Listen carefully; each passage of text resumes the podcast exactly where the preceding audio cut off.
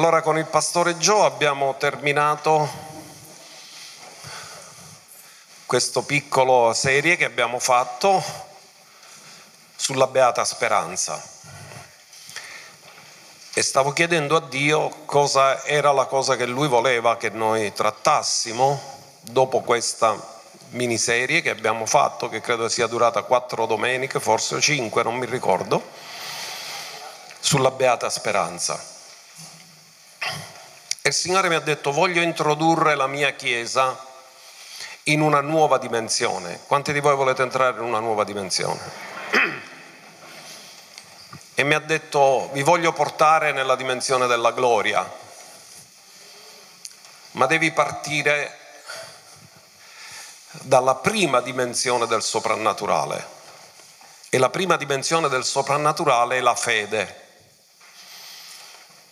La seconda è l'unzione, la terza è la gloria. Quindi ci arriveremo piano piano.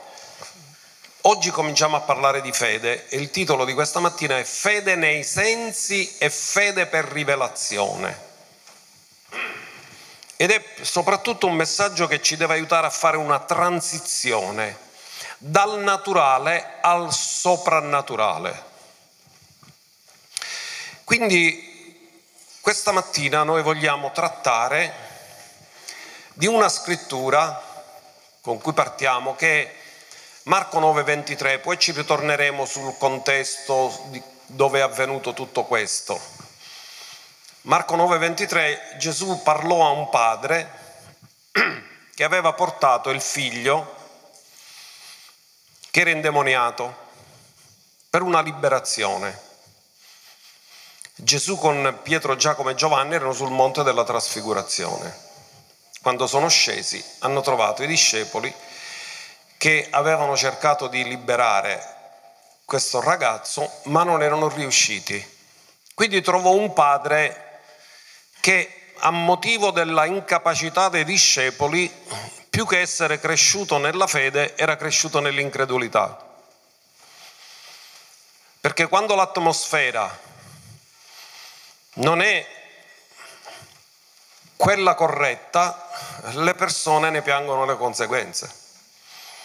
Quindi a un certo punto che succede? Succede che arriva Gesù dal monte della trasfigurazione con Pietro, Giacomo e Giovanni e c'è quest'uomo che cerca Gesù e dice ho portato qua mio figlio ai tuoi discepoli per poterlo liberare, ma non hanno potuto. E poi lui chiede a Gesù, se tu ci puoi qualcosa, abbi pietà di noi e aiutaci. E la risposta di Gesù è questa. Gesù gli disse, non è questione se io posso, è questione se tu puoi credere. Il limite non è in me, il limite è in te. Io non sono limitato, sei tu che mi limiti. E disse così, se tu puoi credere, ogni cosa è possibile a chi crede. Ognuno dica, ogni cosa è possibile a chi crede. Così noi comprendiamo che Gesù sta parlando che non ci sono limiti se noi abbiamo la rivelazione della fede. Ma la prima osservazione che mi viene da fare è questa. Se Gesù ha detto che ogni cosa è possibile, significa che Dio non ci ha lasciato cose che devono rimanere nell'impossibilità, ma ogni impossibilità per Dio diventa un'opportunità. Alcuni sono venuti e non avevano neanche i soldi per venire. Tu guardi e dici, ah non ci arrivo, non ce l'ho i soldi. E quindi tocchi un'impossibilità, perché dice, come faccio? Non lo posso fare. Allora, ogni impossibilità, quando noi abbiamo fede, diventa un'opportunità. Perché ci sono quelli che hanno chiesto, hanno pregato, hanno creduto, hanno ricevuto e poi sono stati benedetti e quell'impossibilità è diventata un'opportunità per manifestare la gloria di Dio e la fedeltà di Dio. E quello che stamattina il Signore ci vuole insegnare è questo, che Dio vuole cambiare tutte le impossibilità nella tua vita in opportunità per manifestare la sua gloria.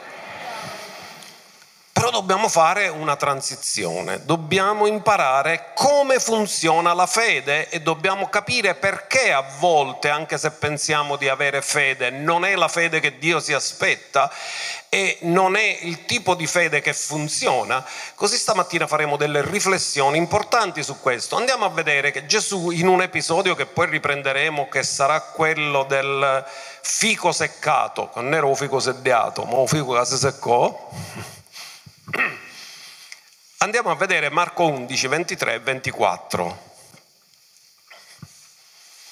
Poi ritorneremo sull'episodio, perché vogliamo vedere tutto il contesto, perché ci sono delle lezioni grandissime, perché tutta la parola è, viene dal cielo. Noi ci vediamo solo le cose man mano che cresciamo. Perché in verità vi dico, disse Gesù, se alcuno dirà a questo monte, spostati e gettati nel mare. Ascoltate, da quando Gesù ha detto c'è qualche montagna che si è mai spostata? No, Monte Pellegrino sempre dai. Monte Cuccio è sempre là. Di quale montagna parlava? Scrivete questa definizione di montagna. La montagna e qualsiasi cosa si para davanti a noi per ostacolarci a raggiungere il proposito. Quindi qualsiasi cosa si mette davanti a noi per impedirci di realizzare il proposito di Dio è una montagna e Gesù ha detto, poiché Dio è un Dio di propositi, quando Dio dichiara qual è il proposito, qualsiasi ostacolo si mette davanti al tuo proposito, tu lo puoi rimuovere attraverso la fede. Gesù disse, chiunque dirà, ascolta, non ha detto pregherà, ha detto dirà. A questo monte spostati e gettati nel mare, non dubiterà in cuor suo, ma crederà che quanto dice avverrà, qualunque cosa dirà, naturalmente sempre in accordo alla parola, perché la fede per definizione viene dall'udire gli sarà concesso. E poi questo stesso principio Gesù lo applica alla preghiera. Cosa dice? Perciò, ognuno dica perciò, perciò è conclusivo, amen? Quindi Gesù ha spiegato una cosa e poi conclude dicendo, perciò vi dico, tutte le cose che domandate pregando, ora quindi la prima volta ha parlato, ha detto di dire, non ha detto di pregare, quindi lo ha parlato nella nostra vita quotidiana, ogni giorno il giusto vivrà per fede. E uno che vive per fede parla continuamente la parola. Perciò vi dico, tutte le cose che domandate pregando, Credete di riceverle. Questa è la nostra versione, la nuova Diodati. La nuova riveduta su questo è ancora più precisa nella traduzione. Guardate, me l'hanno pure proiettato. Bravi, fratelli, sono stati eccellenti.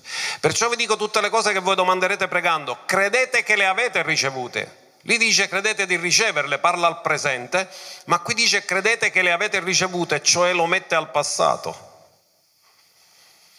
E voi le otterrete. Voi le otterrete è futuro, ma quando tu preghi devi credere che è già fatto. Amen. Quindi Gesù sta dichiarando che lo stesso principio di fede di quando tu credi nel tuo cuore e parli, non dubiti nel tuo cuore, perché hai ricevuto una parola da parte di Dio, conosci il proposito di Dio, conosci il piano di Dio, conosci il tutto è compiuto. Quando tu parli in accordo a quello che è già compiuto, se stai fermo nel tuo cuore, tu ottieni quello che tu stai parlando e dichiarando. E la stessa cosa avviene quando lo applichi alla preghiera. Tutte le cose che domanderete pregando, credete che le avete già ricevute nel momento in cui avete pregato e voi le otterrete e diventeranno visibili nel mondo naturale. Ora ascoltate, la fede per definizione che cos'è? Certezza di cose che si sperano, dimostrazione di cose che non si... Allora, quando funziona la fede? La fede funziona dal momento in cui credi, dal momento in cui preghi, dal momento in cui richiedi fino al momento che si manifesta. Cioè la fede per definizione agisce solo nell'invisibile. Quando diventa visibile quello che tu hai chiesto non è più fede, è testimonianza. Mi state seguendo?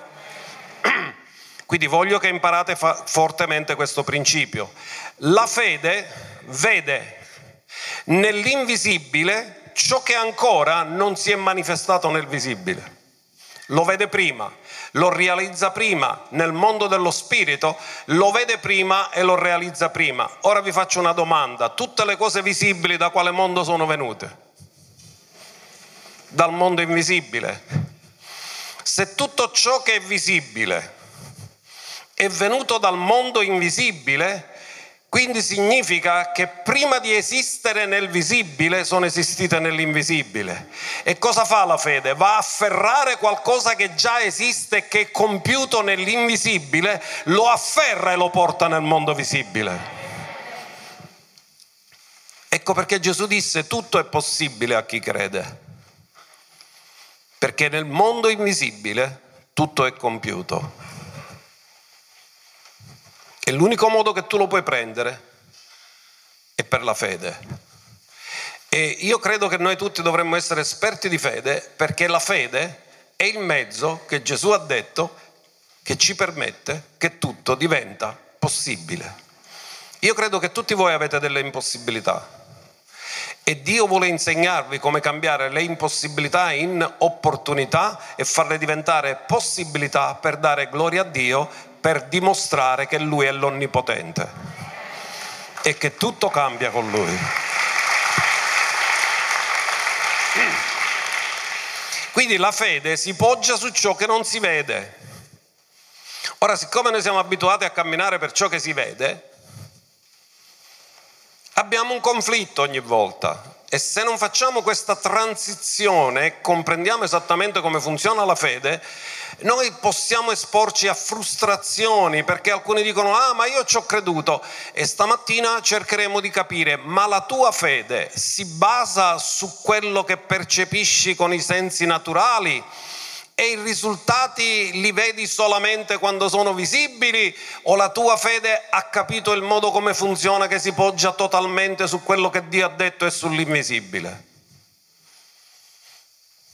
Dobbiamo fare una transizione. Perché se tu preghi per una persona e poi tu gli chiedi tu come ti senti e quello ti dice eh, sono come prima, allora tu cosa puoi pensare? Non ha funzionato ma la tua fede significa che si poggia sull'evidenza dei sensi, non si poggia su quello che Dio ha detto. Ma se tu sei così radicato di sapere che la sua guarigione è già compiuta, che tutto è stato compiuto, tu non ti fermi fino a che non vedi l'evidenza di quello che stai credendo e tu ogni cosa che vedi non la vedi come un ostacolo impossibile da superare, ma come un ostacolo possibile da superare perché sei fermo nella verità e le altre cose si piegheranno alla verità, non sei tu che ti pieghi all'evidenza di quello che vedi.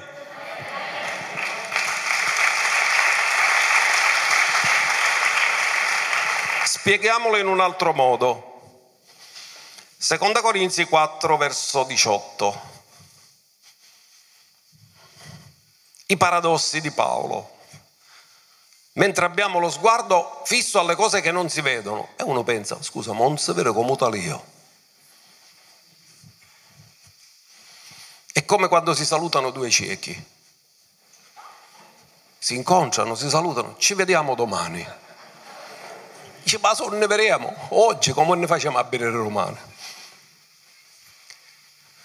Cosa dice questa scrittura? Mentre abbiamo lo sguardo fisso, mi piace molto che lo sguardo deve essere non uno sguardo così, uno sguardo fisso di contemplazione, non alle cose che si vedono Perché il problema che molti di voi siete limitati è perché state guardando le cose che si vedono e non state guardando oltre le cose che si vedono alla soluzione divina.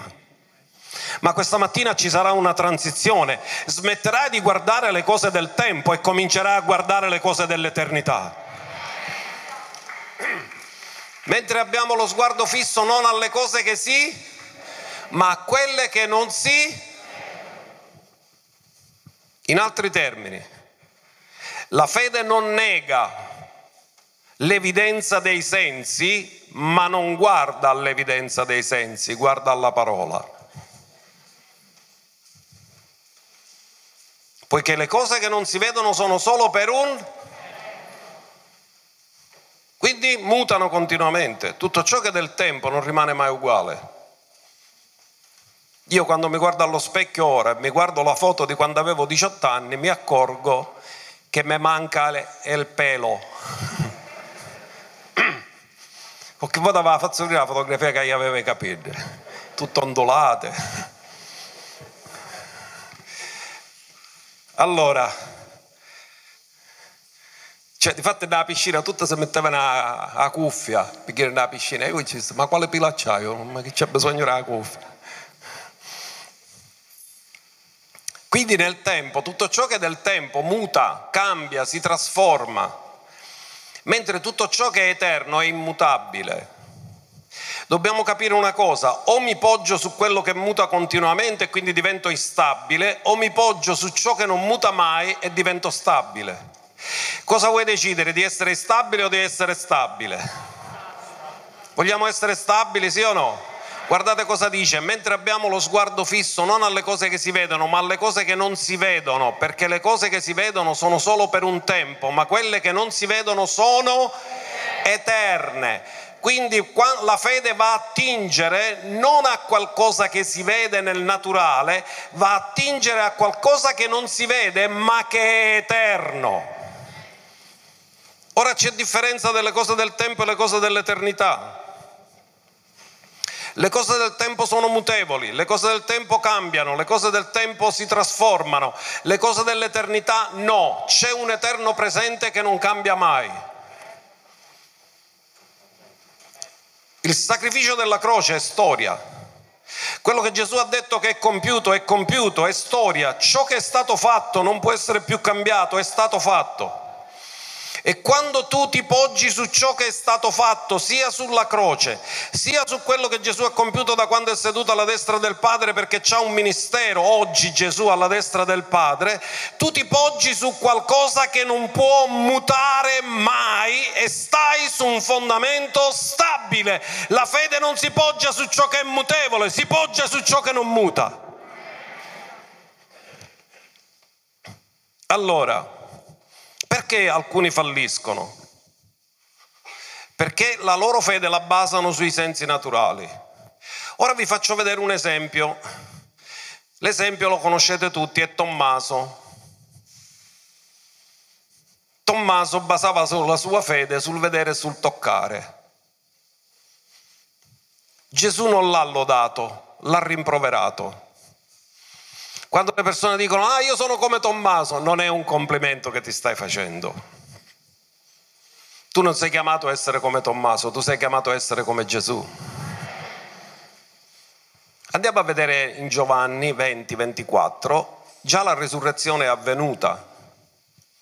I discepoli hanno visto Gesù risorto, ma Tommaso non c'era quando Gesù è apparso a loro. Perché sapete ci sono state varie apparizioni di Gesù dopo la risurrezione. Una di queste è avvenuta quando Gesù ha riabilitato Pietro ed era nel lago di Tiberiade, ma non erano tutti discepoli, c'erano solo una parte. Le donne hanno visto Gesù risorto, i discepoli sulla via di Emmaus hanno visto Gesù risorto e quindi che cosa è successo? Che quando quelli che l'hanno visto risorto hanno incontrato quelli che non l'avevano visto, gli hanno subito detto abbiamo visto il Signore, abbiamo visto il Signore, è risorto. E così successe. Tommaso detto Didimo, uno dei dodici, non era con loro quando venne Gesù. Gli altri discepoli dunque gli dissero, abbiamo visto il Signore. Ma egli disse loro, se io non vedo nelle sue mani il segno dei chiodi, e se non metto il mio dito nel segno dei chiodi e la mia mano nel suo costato, io non crederò. Questa è la fede basata sui sensi. Toccare, vedere. In altri termini, credo solo se vedo, credo solo se tocco. Sono sensi naturali, vedere, la vista, toccare, il tatto. Quindi lui ha basato la sua fede sui suoi sensi. Ma ora parleremo dei sensi. Perché non possiamo basare la fede sui sensi? Ve lo anticipo e poi lo spieghiamo. Perché i sensi sono soggettivi. Quello che uno percepisce non significa che l'altro lo percepisce. I sensi non sono perfetti, sono imperfetti. E i sensi variano da persona a persona. Perché ci può essere uno che ha 15 decimi di vista e ce n'è uno che ce n'ha 10 decimi. Tutte e due vedono, ma non tutte e due vedono alla stessa distanza le stesse cose. Quindi sono soggettivi, imperfetti e limitati. Perché il tuo gatto che hai a casa, la notte non si accende la luce per andare a caccia. Lui ci vede, perché lui vede l'infrarrosso, mentre noi no. Quindi lui ha dei sensi che gli permettono di vedere cose che tu non vedi. Ci sono, esistono, tutto non è cambiato, ma lui lo vede e tu non lo vedi. Il tuo cane ha un odorato che tu non hai. Se tu gli fai odorare i vestiti a una persona dice vai con me, tu non lo troverai mai, un cane lo va a trovare subito. Quindi i sensi che noi abbiamo, ci sono animali che sono molto più quotati di noi, altro che evoluzione, c'è stata un'involuzione. Perché se c'è stata un'evoluzione significa che noi dovremmo avere cose superiori a quelli che hanno loro. Ma se invece a loro hanno cose superiori, ad esempio il pipistrello ha il radar, lui non si muove perché vede, ma perché manda il, col sonar, manda onde sonore che gli ritornano e lui si muove così come si muovono gli aerei con i sonar. Non ha vista. Il pipistrello non si muove perché vede, ma attraverso le onde di ritorno. Se tu chiudi l'occhio e cammini, va a sbattere. Quindi lui ha una capacità dei sensi, i nostri sono limitati. Noi vediamo tra l'infrarrosso e l'ultravioletto, tu non vedi i raggi X eppure ci sono e ti fai i raggi. Tu non vedi le onde elettromagnetiche eppure ci sono e c'hai un telefonino e lo utilizzi. Tu ci sono le onde radio, ci sono varie frequenze che non sono percepibili all'orecchio umano. L'orecchio umano percepisce solo entro una gamma di frequenze. La vista percepisce solo entro una gamma.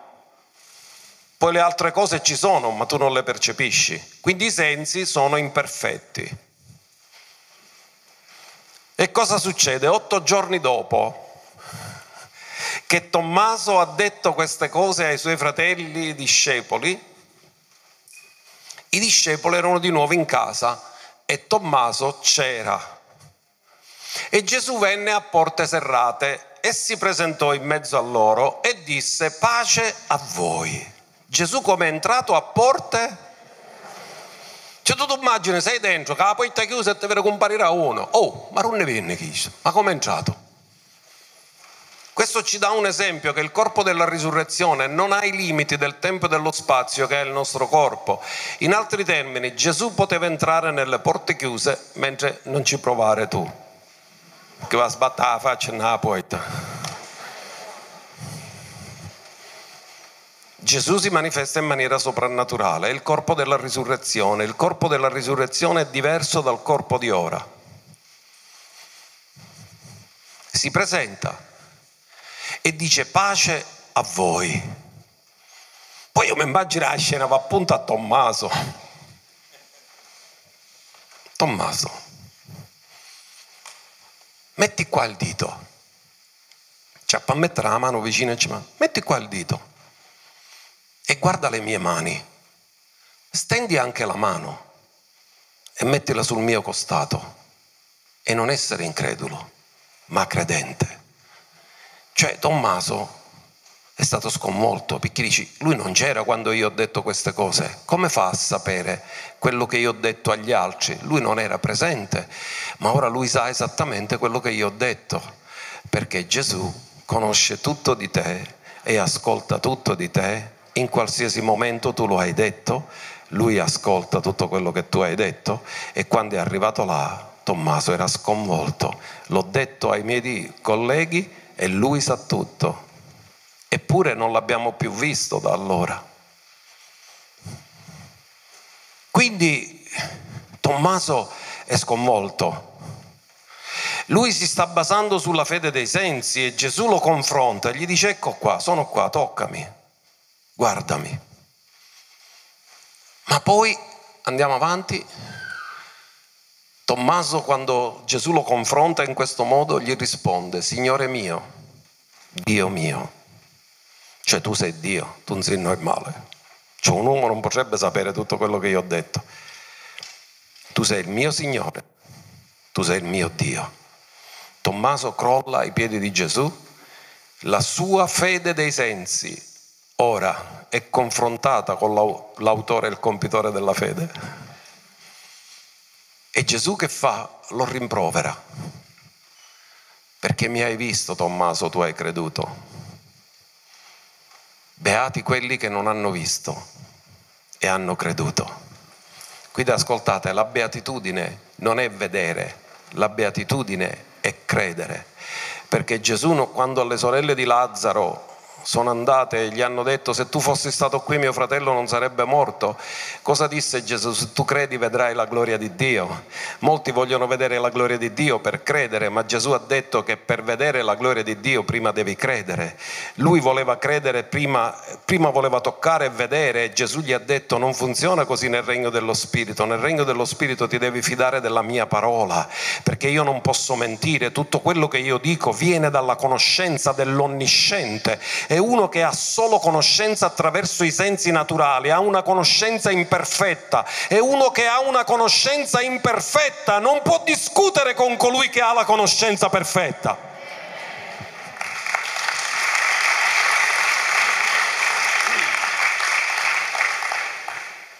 Quindi i sensi, come sono i sensi? Cioè Tommaso ha fatto l'errore perché molti falliscono? Perché vedono, si basano sull'evidenza dei sensi. Ora la fede naturale non è sbagliata.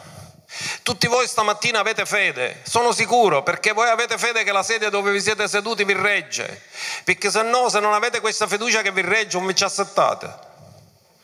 La fede naturale serve per le cose naturali, ma la fede naturale non serve per il mondo soprannaturale, lì ci vuole una fede soprannaturale. Il tutto è possibile a chi crede per le cose soprannaturali. Quindi i sensi, tutta la conoscenza umana, da dove viene? Dai sensi.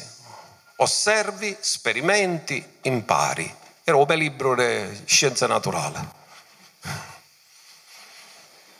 Osservi, verifichi.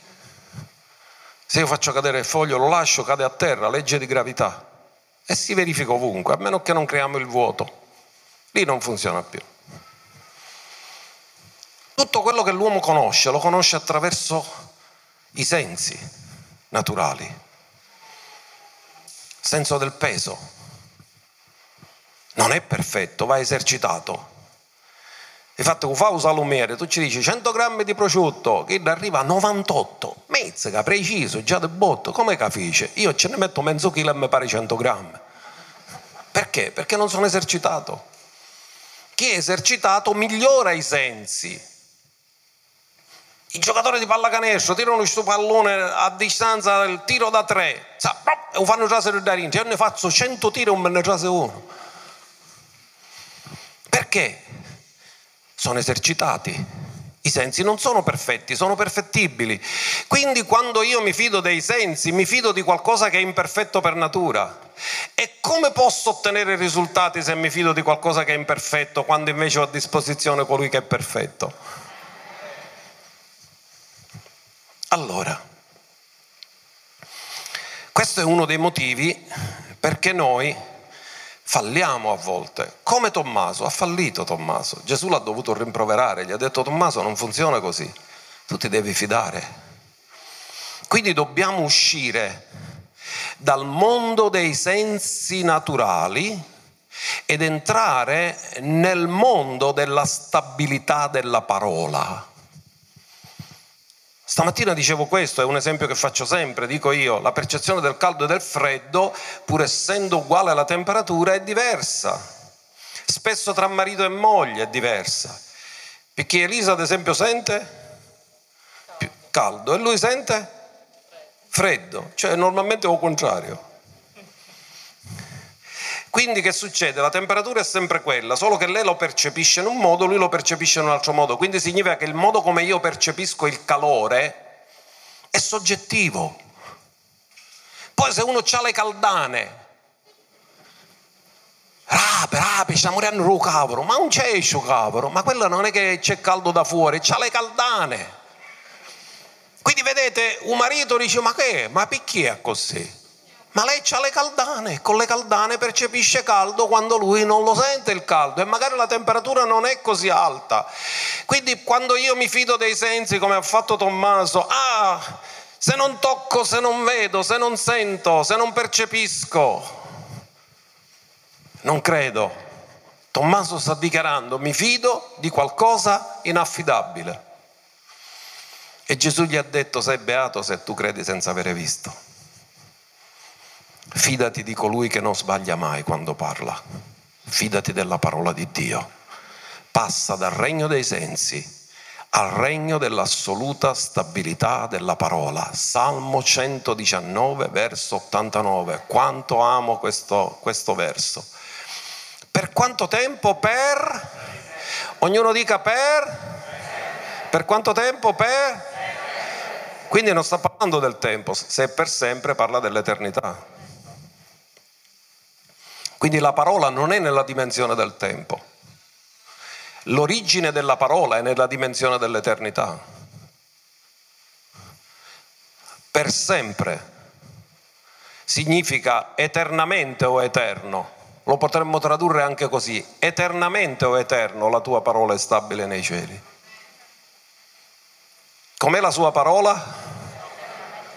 Eterna e stabile. Cioè, una volta che Dio l'ha dichiarata, la parola non muta, ci può andare fra una settimana ed è sempre la stessa, ci va la prossima generazione ed è sempre la stessa, non ci sarà mai la Bibbia 2.0, perché la sua parola è stabile per sempre. Quindi dove mi devo agganciare io? Su ciò che è stabile, se no sono instabile, perché ha il suo patio e ognuno ha il suo paura. I sensi sono così, ma la parola è stabile, per sempre o eterno. La tua parola è stabile nei cieli.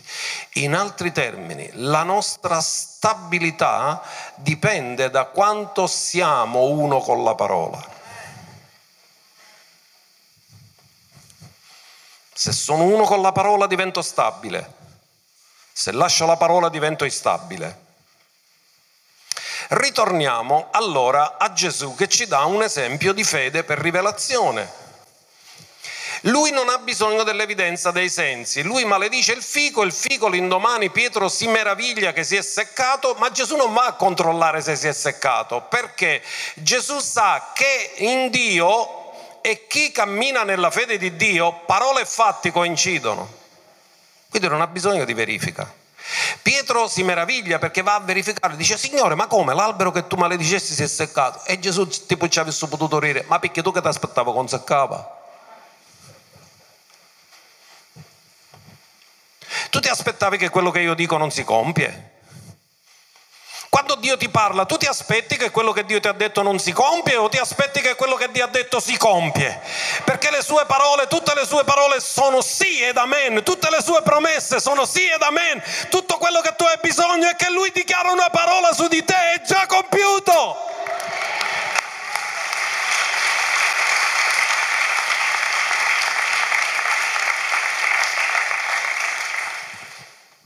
Gesù agiva su un livello di fede non sensoriale, ma era un livello di fede basato sulla rivelazione. Andiamo a Marco 11, verso 12. Andiamoci a vedere tutto l'episodio. Il giorno seguente,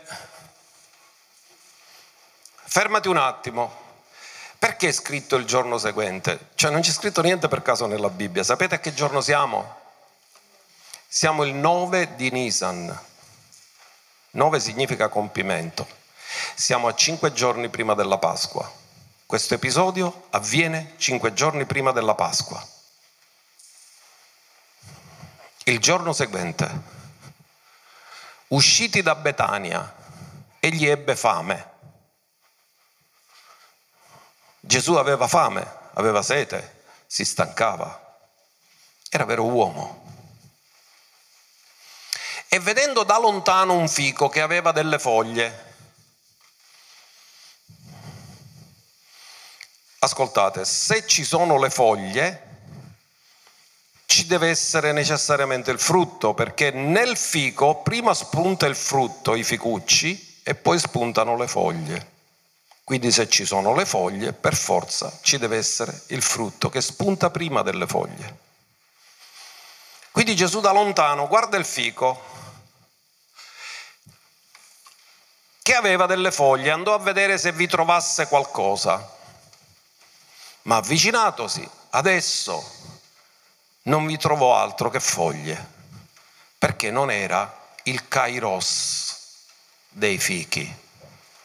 Ascoltate, non dice il tempo cronos dei fichi, perché per Pasqua i fichi in Israele maturano. Mancavano solo cinque giorni. Probabilmente l'avrebbe potuto trovare non tutti maturi, ma dove... era il tempo della raccolta dei fichi. Perché per Pasqua, 14 di Nisan, in Israele i fichi sono maturi. La parola che viene usata non è il tempo cronologico, ma il tempo kairos. Ora cercherò di farvelo capire perché se no non lo comprendiamo. Gesù non trovò il fico pronto all'appuntamento con colui che l'aveva creato. Colui che l'aveva creato, l'aveva creato per fare fichi, l'aveva creato per rispondere alla sua fame ma nel momento in cui Gesù ha incontrato il fico, il fico non è stato pronto all'incontro con colui che l'aveva creato per soddisfare il motivo perché l'aveva creato. Mi state seguendo? Quindi il tempo è chiamato kairos, non è chiamato cronos.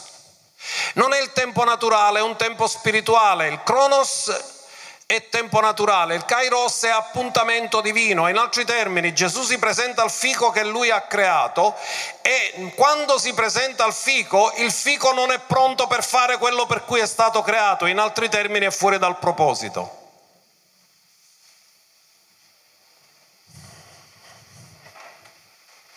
Non era il kairos. Allora Gesù rivolgendosi al fico disse, nessuno mangi mai più frutto da te in eterno e i discepoli l'udirono. Me lo proiettate il fico? C'è un ramo dove ci sono i fichi, guardate. Foglie e frutto hanno lo stesso colore. Perché Gesù da lontano vide le foglie e si aspettava che c'erano i fichi? Perché da lontano tu non puoi vedere la differenza di colore tra frutto e foglie, quindi solo quando si è avvicinato si è accorto che c'erano solo foglie e non c'erano fichi. E notate una cosa, c'è un fico bello maturo. Vedete che fa il miele quando è maturo? Esce qualcosa da lì. E c'è quella gocciolina, quella gocciolina è dolce, molto dolce, è il miele, il miele del fico. Cioè quando tu lo apri da lì e vedi che c'è questo miele che è molto dolce. Poi però ci sono, se ci fate caso, in mezzo alle foglie altri fichi che sono immaturi, che si chiamano ficucci. Ci sono varie varietà di fichi. Cioè praticamente un albero di fico può fruttificare non solo una volta ma due o tre volte, cioè finisce la prima mano, poi c'è la seconda mano e la terza mano. Al mio paese c'era un ficaccio buoto, lo chiamavano, perché lo faceva tre volte il frutto. Quindi Gesù arriva, va vicino e cosa trova? Foglie. Non ci sono né ficucci né fichi. E lo maledice. Perché? Colossesi 1,16. Tutte le cose sono state fatte da Lui, per mezzo di Lui e in vista di Lui. Ma nel momento in cui lui ebbe fame, cioè ebbe un bisogno, già aveva creato qualcosa che rispondeva al suo bisogno, ma la cosa che lui aveva creato si è ribellata.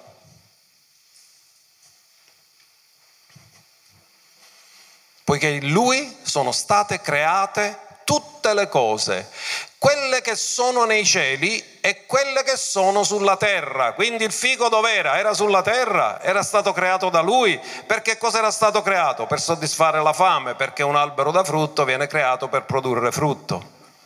Ma c'erano solo foglie. Non era un albero ornamentale, era un albero da frutto. Le cose visibili e quelle quindi lui ha creato tutte le cose, le cose visibili e le cose invisibili. Troni, signorie, principati, potestà, tutte le cose sono state create per mezzo di lui e in vista di lui. Quindi notate una cosa, il fico è stato creato da lui, ma è stato creato in vista di lui, ma al Kairos, l'appuntamento divino, dove Gesù si presenta davanti al fico, nel tempo in cui il fico doveva soddisfare la sua fame, il fico ha solo foglie fuori dal proposito perché è stato creato. E la domanda è, perché Gesù è stato così duro col fico? Perché l'ha maledetto? Mentre in un'altra occasione trovate che in mezzo alla vigna, asciutami i telefoni, grazie, che in mezzo alla vigna c'era un fico e il padrone disse, perché non porta frutto? E l'operaio disse, beh, abbi pazienza, che lo scalzo lo concimo, se poi non porta frutto tu lo taglierai. Ma in questa occasione il giudizio arriva subito, senza pazienza. Perché? Cosa rappresenta il fico? Ascoltatemi, il fico non rappresenta Israele, ma i religiosi di Israele. In altri termini, fra cinque giorni c'è un appuntamento divino che si chiama Pasqua e i religiosi di Israele consegneranno il Messia nelle mani di Pilato.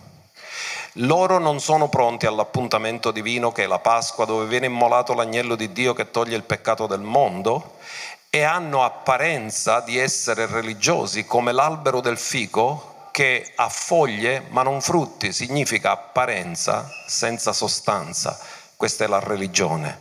E la religione ha apparenza senza sostanza. E Gesù non ha maledetto l'albero per maledire l'albero, ha maledetto la religiosità che ha apparenza senza sostanza e che inganna le persone perché gli crea aspettative ma non risponde ai loro bisogni.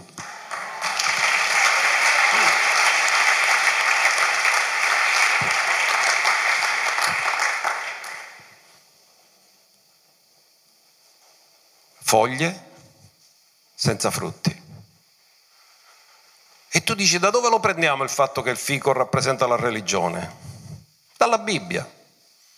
Perché il primo vestito che si fecero Adamo ed Eva, dopo che peccarono, che cos'era? Di che cos'era fatto? Di foglie di in altri termini, hanno cercato di coprire gli effetti della caduta con un sistema umano religioso che sono le foglie di fico, mentre Dio cosa ha dovuto fare per coprire gli effetti della caduta? Ha dovuto uccidere gli animali e fargli dei vestiti di pelle. In altri termini, tutti gli sforzi religiosi non possono coprire gli effetti del peccato e della caduta, solo il sangue dell'agnello può risolvere il problema, il sacrificio della croce.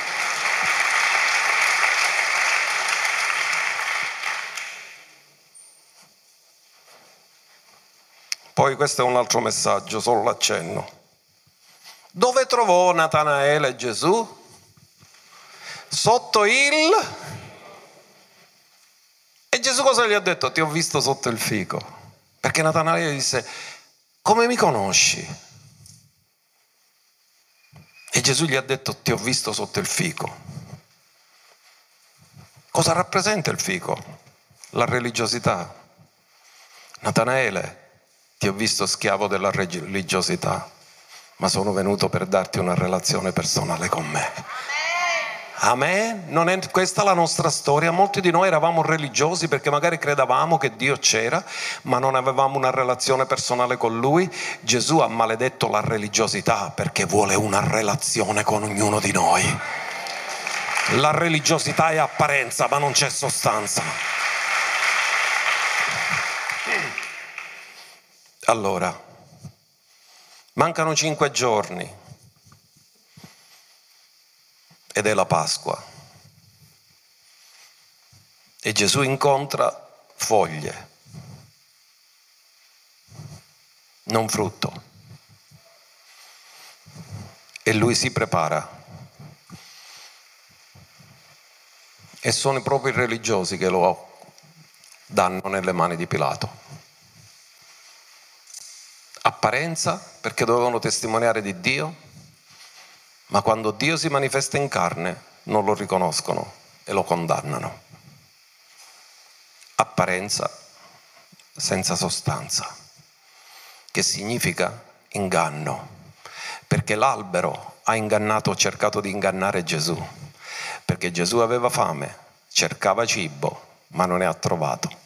C'era un'aspettativa, non ha soddisfatto la sua fame la fame di Dio è soddisfatta da una relazione personale con Lui, non è soddisfatta da un'apparenza. Amen. Allora, che succede? Dopo tutto questo, ritorniamo a Marco 11:20.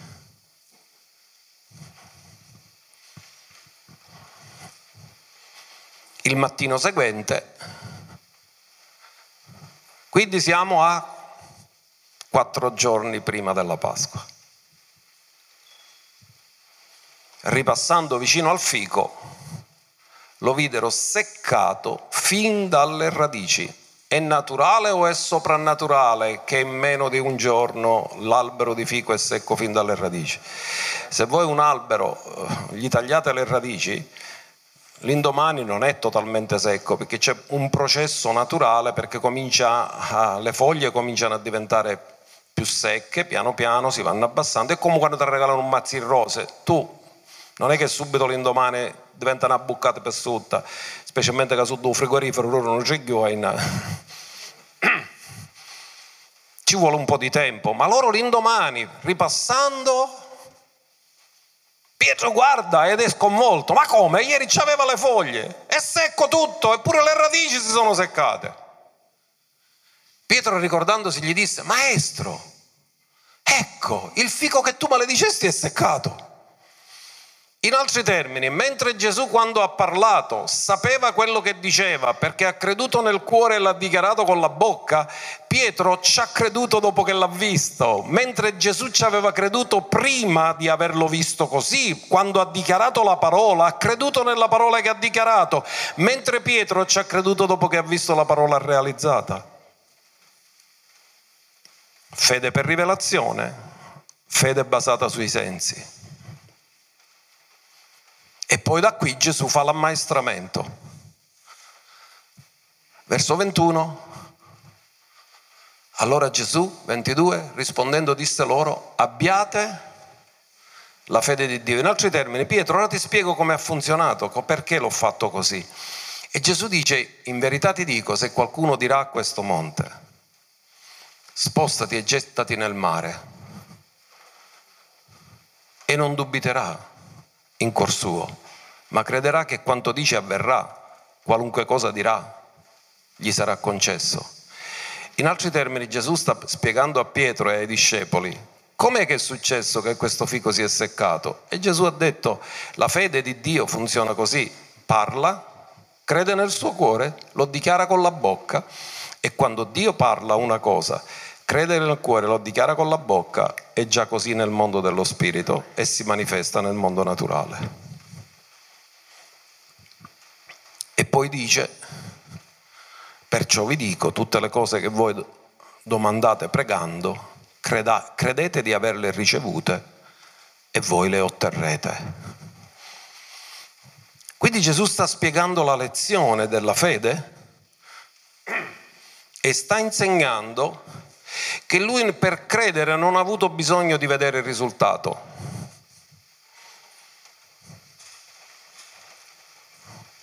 Tu per credere non hai bisogno di vedere i risultati, perché se tu ci credi dopo che vedi i risultati non è fede, perché la fede funziona sempre fino a che non si vedono i risultati. Quando si vedono i risultati è testimonianza, puoi testimoniare di quello che è successo.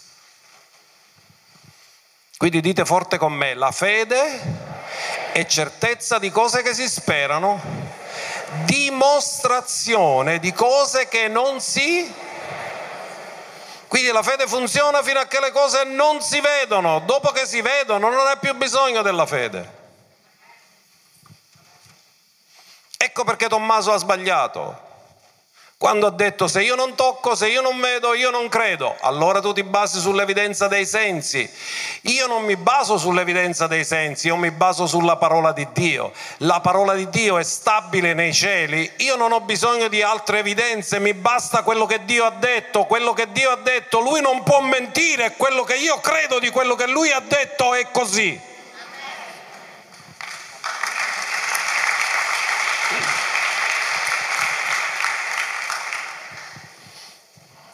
La domanda è, quando Gesù ha parlato al fico, gli ha parlato da Dio o gli ha parlato da uomo? Gli ha parlato da uomo. Perché tutte le cose create a chi furono affidate? Ad Adamo. Gesù come qui ha funzionato da Dio o ha funzionato da secondo Adamo? Ha funzionato da secondo Adamo. Ascoltate, Atti 10:38. Se Gesù ha funzionato da Dio, io non lo posso imitare perché io sono uomo, ma se lui è il mio modello è perché lui ha funzionato da uomo, io lo posso imitare. E la Bibbia dice siate imitatori di Dio, siate imitatori di Cristo, come io, Paolo disse siate miei imitatori come io sono di Cristo. Noi lo possiamo imitare perché nel suo ministero terreno Gesù ha agito così, unto. Dio si può ungere? No. Un uomo sì. Dio è colui che unge, Gesù è l'unto e lo Spirito Santo è l'unzione. Come Dio abbia unto di Spirito Santo e di potenza Gesù di Nazareth, il quale andò attorno facendo del bene, stanando tutti coloro che erano oppressi dal diavolo perché Dio era, era con lui se lui avesse agito come Dio, non aveva bisogno che Dio era con lui.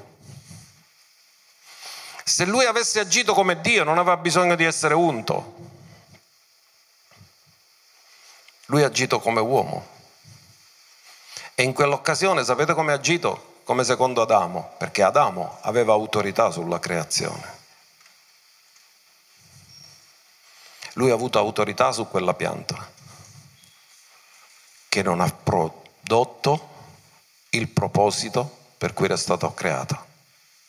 E quindi è come se Gesù avesse detto, visto che non stai adempiendo nessun proposito, ma stai tenendo un terreno occupato senza frutto, non hai motivo di esistere. Qui c'è una cosa forte per noi. Quando noi siamo sulla terra e siamo fuori dal proposito, il rischio è che non c'è più motivo di stare qui e qualcuno se ne può andare prematuramente, ma quando sei nel proposito, Dio non ti chiamerà mai fino a che non hai adempiuto il proposito.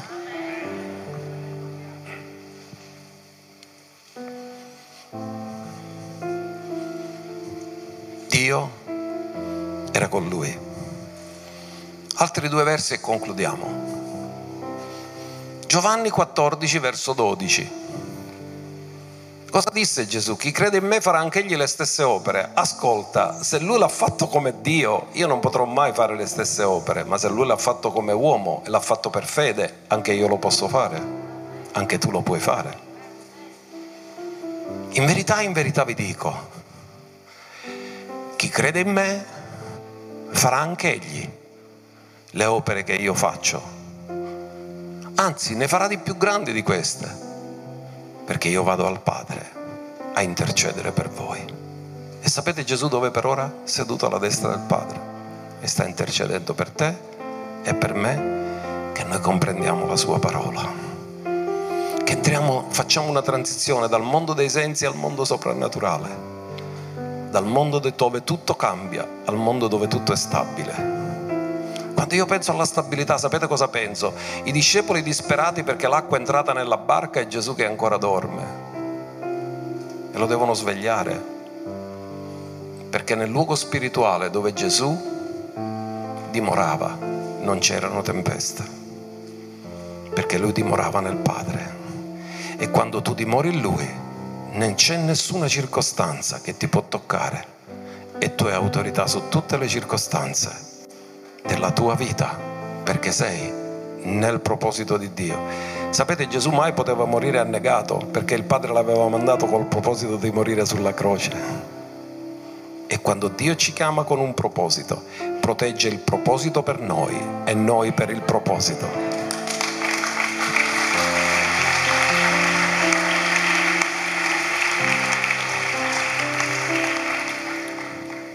Vi do l'ultimo verso stabilità. Ebrei 4, verso 14. Cos'è che sta facendo Gesù? Lui ha detto perché io me ne vado al Padre. Cosa fa? Qual è una delle funzioni che ha dal Padre? Sommo sacerdote, amen? Dillo Gesù è sommo sacerdote in eterno, secondo l'ordine di Melchisedec noi abbiamo un gran sommo sacerdote. Muore come agnello e risuscita come sommo sacerdote. Che è passato attraverso i cieli. Primo cielo e secondo cielo ed è andato al terzo cielo. Il figlio di Dio. Dice tu hai un sommo sacerdote Quindi lui conferma ogni parola che tu dichiari in accordo alla sua parola. Qual è il pericolo? Che le circostanze ci fanno muovere dalla parola. Quindi un giorno sei tutto fedele, tutto amen, alleluia, gloria a Dio, ci credo, l'indomani, no, ah, mi sento male oggi, mia, mamma mia, come sogno combinato. Sensazioni, sentimenti, dolori, afflizioni Qual è il tuo combattimento? Stare fermo nella parola. E cosa dice? Riteniamo fermamente, ognuno dica fermamente. Cioè devi rimanere in ciò che è stabile, non in ciò che muta. La nostra confessione di fede. Su che cosa si basa la nostra confessione di fede? Cosa dichiariamo? La parola. La parola è stabile. Quando stai fermo nella stabilità, ti voglio dire una cosa ciò che è stabile cambia ciò che è instabile, ma ciò che è instabile non può cambiare ciò che è stabile. In altri termini, tu sei in un territorio dove le tue circostanze cambieranno attraverso ciò che è stabile, ma le tue circostanze non cambieranno mai ciò che è stabile. Quindi tu ti afferri a ciò che è stabile con la tua confessione di fede e Dio ti cambia le circostanze della vita e li sottomette alla sua volontà, al suo piano e al suo proposito e fa adempiere la sua volontà nella tua vita. Amen e amen. Noi abbiamo un grande sommo sacerdote che ci autorizza ad avere, a essere fermi nella verità i martiri hanno preferito morire, ma non hanno rinnegato la verità. Quando gli hanno detto ti possiamo salvare, basta che lo rinneghi, loro hanno detto Noi non possiamo rinnegare colui che è morto sulla croce per noi. Preferiamo morire, ma noi non rinnegheremo colui che ci ha amato così tanto. Sono rimasti fermi nella loro convinzione di fede. Hanno preferito morire che piegarsi alla menzogna. Sono rimasti fedeli. Ogni giorno abbiamo battaglie dove o ubbidiamo i sensi o ubbidiamo la parola o abbiamo la fede basata sui sensi e parliamo mossi dai sensi o parliamo mossi dalla parola e viviamo nella vittoria, perché la vittoria è già stata data, perché Gesù ha detto tutto è possibile a chi crede. Quindi stamattina ricordati che ogni tua difficoltà per Dio diventa una grande opportunità. Ve lo spiego con un esempio e poi chiudiamo. Vi ricordate quando Gesù si trovò con un uomo nato cieco e i discepoli gli fecero una domanda, Signore, ma di chi è la colpa che è nato cieco? Ha peccato lui o peccato, hanno peccato i suoi genitori? Cioè, ora io dico, se uno è nato cieco, quando ha peccato? Una panza c'era la capuccia la madre? Vabbè, lo fanno tutti i bambini questo. E Gesù dove loro hanno visto, erano confusi sul perché delle cose. Gesù ha risposto in un modo che loro erano sconvolti. No, questo è avvenuto perché sia manifestata la gloria di Dio. Cioè dove loro hanno visto una difficoltà, Gesù ha visto un'opportunità di manifestare la gloria di Dio dove tu stai passando difficoltà, Gesù vede opportunità per manifestare la gloria di Dio.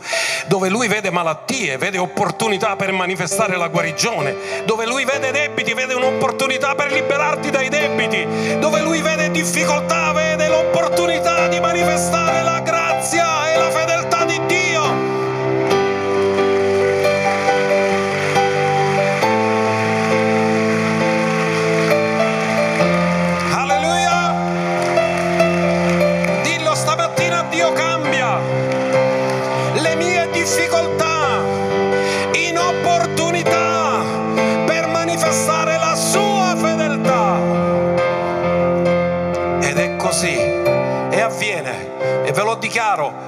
parola del Signore che stamattina alcune persone che hanno debiti in maniera soprannaturale ti saranno cancellati. Perché Dio userà questa difficoltà per farti vedere che diventa con Lui un'opportunità per essere liberato da situazioni che ti rendono schiavi affinché tu adempia il proposito e non sia preoccupato da queste cose. Fate un applauso al Re del Re, Signore dei Signori.